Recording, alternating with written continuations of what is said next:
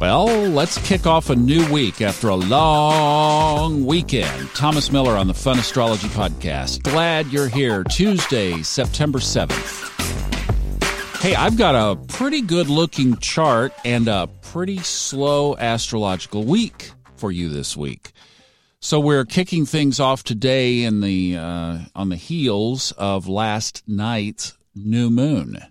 That happened at 8:51 p.m. last night Eastern Time in the sign of Virgo. So if you have been thinking structurally and organized and getting things done around the house over the weekend, well, then you were just following and flowing with that Virgoan energy.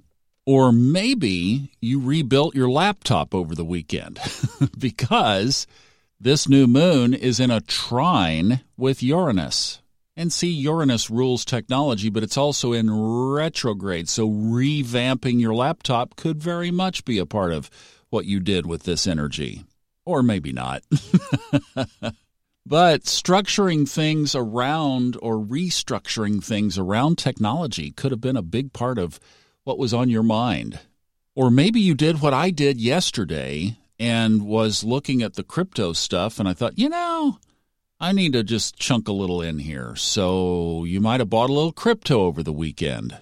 That's a perfect combination between Virgo and Uranus in Taurus.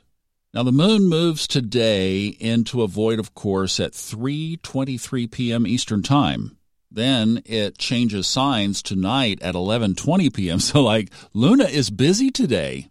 So then we'll have Luna in Libra for all of Wednesday, all of Thursday.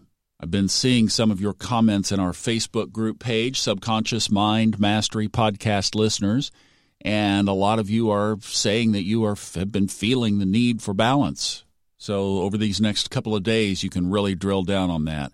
The other kind of nice aspect in the chart today is this trine between the two benefic planets in ancient astrology. Venus and Jupiter are locked arm in arm, skipping down the yellow brick road together.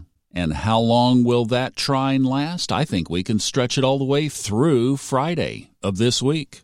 And actually, that's showing up in the keywords quite nicely today because happiness is one of the number one keywords across the board.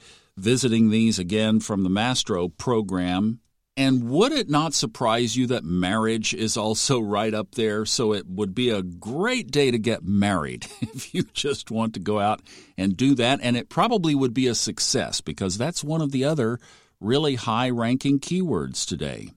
Just to show you, this keyword list is in tune with this chart. So is organization. There's your Virgo. And joy, encounter, sociability, getting ready for that Libra moon and realization. I like that one because that captures our creating, doesn't it? So, actually, according to those keywords, we've got a pretty favorable sky today.